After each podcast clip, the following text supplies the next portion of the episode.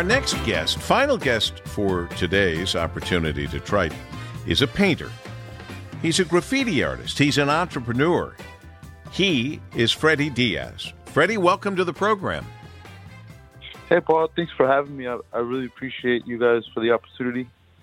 It is my pleasure, and in all my years, I I don't think there's been, if if ever, maybe one person who identified as a graffiti artist as one of our guests on any of my shows. But I understand you come from a graffiti background since 2005. Tell me about that. well, um, I grew up in Detroit uh, my whole life, and so uh, I think like uh, early on, I, I went to public school, all Detroit public schools. I came up through the Detroit public school system, so like uh, it was what kind of was around me. You know, I kind of it was kind of my environment. It was uh, graffiti and gangs, and you know, I grew up in Mexican Town a little bit on the border side of Dearborn, and so like towards Woodmere area, and so like it was just kind of a cultural thing. Like I, I it, it was just my environment, and and I just kind of like I was always intrigued in how these people got up on certain places and the art of placement, and that was like what it's kind of like marketing, but like black market marketing. It was like to me, it was like the way that I saw it as a kid. It was it was it was something that I never would have imagined that would have helped me, you know, kind of transition into something more than what I had seen it as as a kid. And so, um, but it was just always in my environment. It's just something that subconsciously just was around me, and so I kind of like started doing it like that. And um, obviously, as the city's been, you know, progressing, I think that everybody that's been living here has also been progressing, and you know that that's always great. You know, I, but we all looked at graffiti the way you just described it a moment ago. You grew up uh, around graffiti and gangs, and graffiti was not a highly regarded art form. It was, in fact, something that people had uh, outlawed and fined people when they were caught, and then painted over it. And, and you know, graffiti doesn't have uh, historically a great positive reputation. It didn't. But now you're an internationally renowned artist with this graffiti. How did that change? And and how did you recognize that you were doing something that was no longer thought to be uh, like vandalizing uh, a property, but but turning it into a beautiful work of art?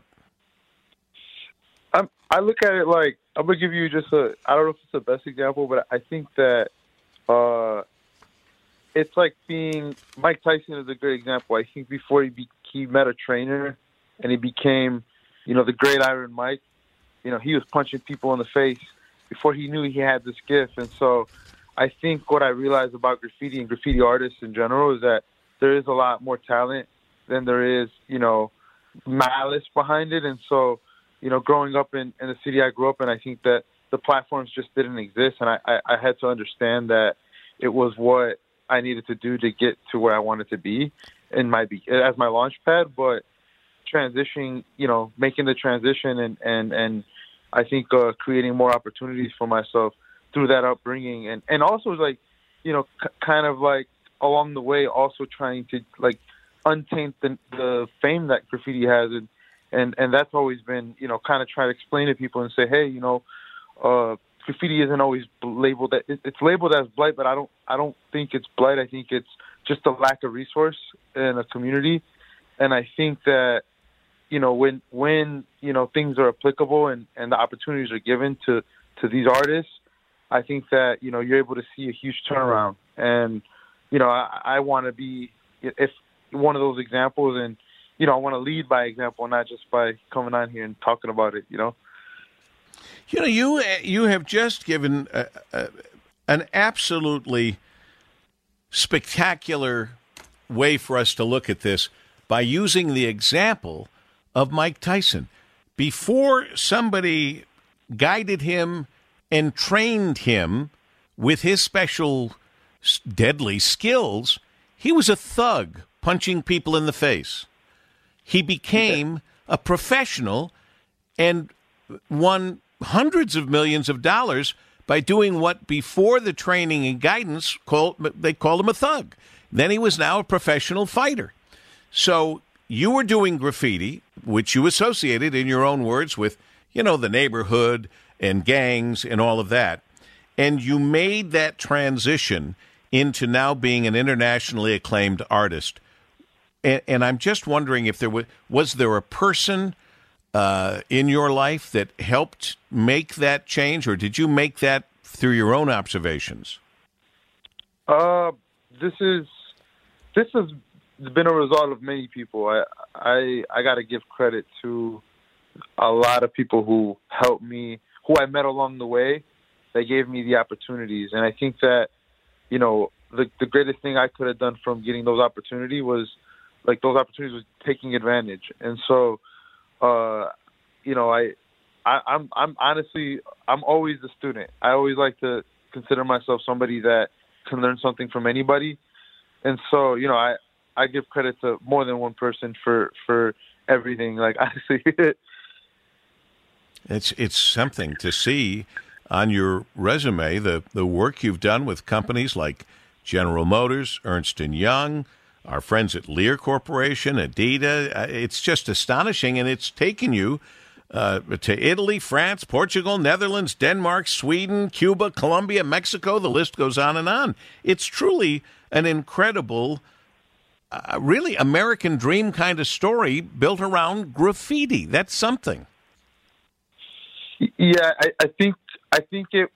I consider myself like a pioneer in a sense because uh, you know, my parents were immigrants, so like when they first got here, you know, they came here with the purpose of like, you know, I'm first generation, so they're like, all right, well, you know, here we are making this sacrifice for you. You got to go be a doctor or a lawyer, and like, there's nothing less, no less. You got to be something crazy, and so, like, when I told them I wanted to do art, because at, even then, you know, I wasn't, you know, I was a kid, I was, I didn't really like, really understand what the full. It wasn't. There wasn't a. Uh, uh, a foundation or a structure of how I could make a living off art yet. And so, I mean, again, you know, this all this stuff's been happening in the last at least maybe eight to nine years, and so, um, you know, like my parents were really hard on me too, and so that pushed me to to get out of out of the city. That's how I got to Europe. I I kind of took a leap of faith where, you know, I the the the things that I wanted in the future I saw for myself didn't exist here yet, and so I had to kind of go look for it somewhere else. And I and and one thing I can say, and I can, and this applies in anything. It's like when you look for something and you chase it, the universe conspires towards it. So you'll meet who you have to meet along the way. If you're doing the right things, you'll realize that you'll like the universe is working with you, not against you, and you'll you'll you'll you'll like by fate start to meet the people that you need to be around and work with the people you need to be around. And and I think that that formula for me, at least for me, like it's never failed me. It's never done me wrong. I, I anytime I look for something and and trying to push myself and be a better person, I end up finding you know, opp- or uh, opportunities also tend to find me where I'm in the room or I'm around the person that I need to be around, and then boom, like cool stuff happens, and and like I'm I'm super grateful once if you're able to pick that up, like, and, and I think I I picked that up very young, and so that that was like key for me. That was like the the pivot point for me that changed everything. Freddie Diaz is with us, a painter, graffiti artist, entrepreneur. He's a Detroiter through and through. Have you ever been arrested for some of your graffiti work in your early days? Yeah, man. I I got to give a lot of props to my mom because I I like my again both my parents work full time, so I really put my mom through a lot. Like I got her, I always get in trouble, but you know, if I could go back and change things, I I don't think I would because you know a lot of people.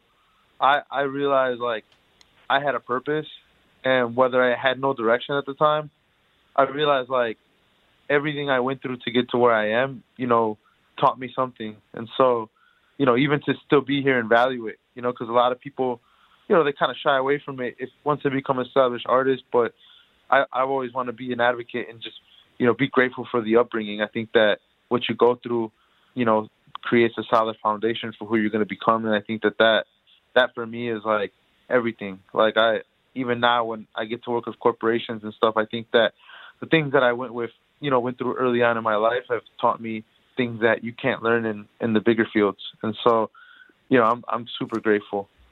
With that thought in mind, what other advice might you give to aspiring artists? I I would say uh, now don't be afraid to try. I think I would encourage people to go out and do graffiti now. I think uh, I think there's a lot more resources now, and and I think that that to me makes me so happy because I think that everything we've been fighting for is as a collective of artists, not just me, but you know, there's so many gifted uh, artists like Tony Hooligan, Sheefy, you know, uh, Sydney James, the list goes on, and uh, these people inspire me on, on a daily basis. And I think that now there's there's so many resources that for young artists, like for one, just don't be afraid to be yourself. Uh, I think that the more you become in tune with yourself, the more opportunities you'll create, and you'll have a lot more fun than comparing yourself to somebody else. And then, you know, uh, and, and and and and you know, just don't be afraid to to to be vocal either. I think that networking is is goes hand in hand with being creative, and I think that you know everything should be co- like a full circle when it comes to you know creating art. Is there anything uh, that you're especially excited about coming up in the next year?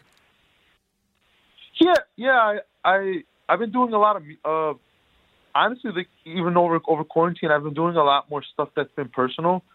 Uh, I a lot of my you know business and and and work stems around you know working with clients and and doing you know commission commission uh, freelance artwork.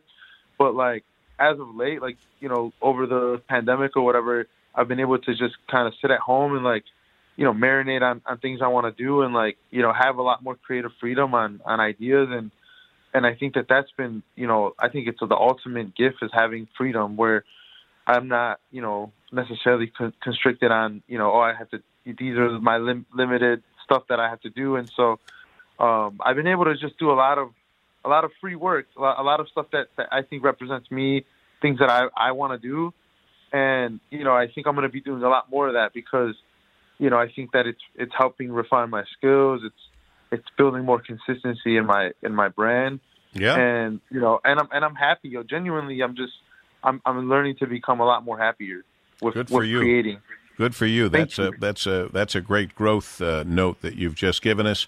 Freddie Diaz, a Detroiter through and through. You can find him at swfreddy.com, S W F R E D D Y dot com. Thank you so much, Freddie. We appreciate it. Continued success to you, my friend. likewise man thank you so much for having me It is truly my pleasure. And that's it for today's Opportunity Detroit. Thanks, Holly McLean, owner of Olin Bar and Kitchen Detroit, Jamie Hudson, the owner and founder of City Bark, and Freddie Diaz, the painter, graffiti artist, entrepreneur indeed, for finishing up this edition of Opportunity Detroit uh, with the special people and the special work taking place to redefine our city. And we especially thank you for following us along the way, and I hope you'll listen to me Monday through Friday mornings on WJR as well. Regards, Paul W. Smith.